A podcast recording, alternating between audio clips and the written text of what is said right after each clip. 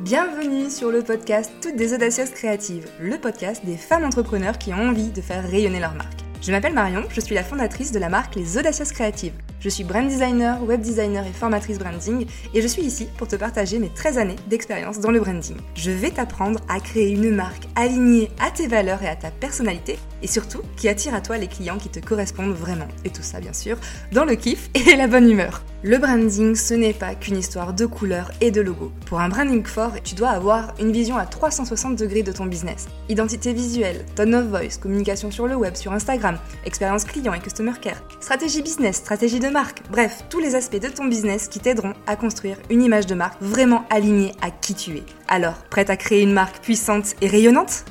Et bienvenue dans ce nouveau format que j'ai nommé le Shot Express. Un shot de branding, de conseils, de bonne humeur, de good vibes, bref, un contenu à consommer cul sec. Aujourd'hui, on va parler de couleurs et on va surtout euh, parler de l'importance des contrastes et euh, de comment en fait ajuster sa palette de couleurs pour avoir une palette qui soit vraiment utilisable surtout parce que en plus d'être belle, il vaut mieux que tu puisses t'en servir. Donc, moi, j'ai un petit exercice à te proposer quand tu es en train de choisir tes couleurs, c'est l'exercice de superposition.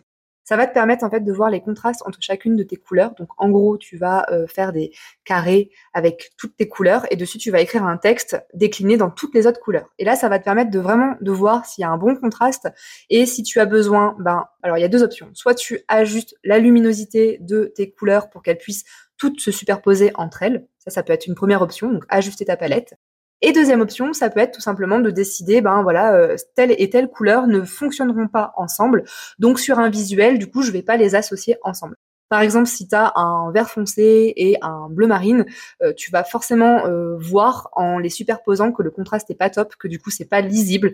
Et donc dans ce cas-là, ben tu peux tout simplement décider soit ben, de transformer ton bleu marine en un bleu peut-être un peu plus clair, un peu plus lumineux dont le contraste avec le vert va permettre de garder une lisibilité, soit tu te dis, ben non, ces deux couleurs-là, elles sont très importantes pour ma palette, donc dans ce cas-là, tout simplement, je sais que je ne vais pas les associer ensemble. Donc ça, c'est déjà le premier exercice. Le deuxième exercice que je fais quand je crée une identité visuelle ou celui aussi que je conseille aux personnes que je forme à se créer une identité visuelle, petit instant en promo, mais dans le programme Identité Com, tu apprends à créer ton identité visuelle entièrement.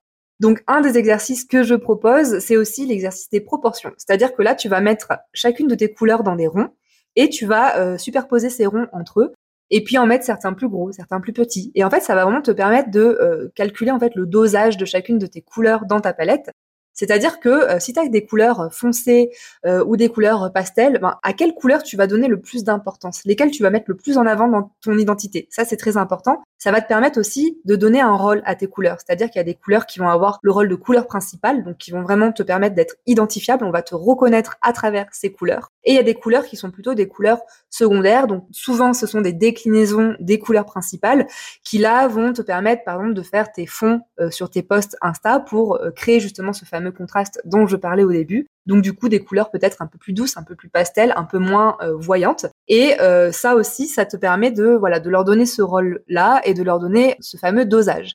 Et il y a une troisième typologie de couleurs dans ta palette, ce sont les couleurs euh, de contraste ou d'accentuation. Donc là, en général, on en a une, voire deux, mais euh, on est plutôt sur une.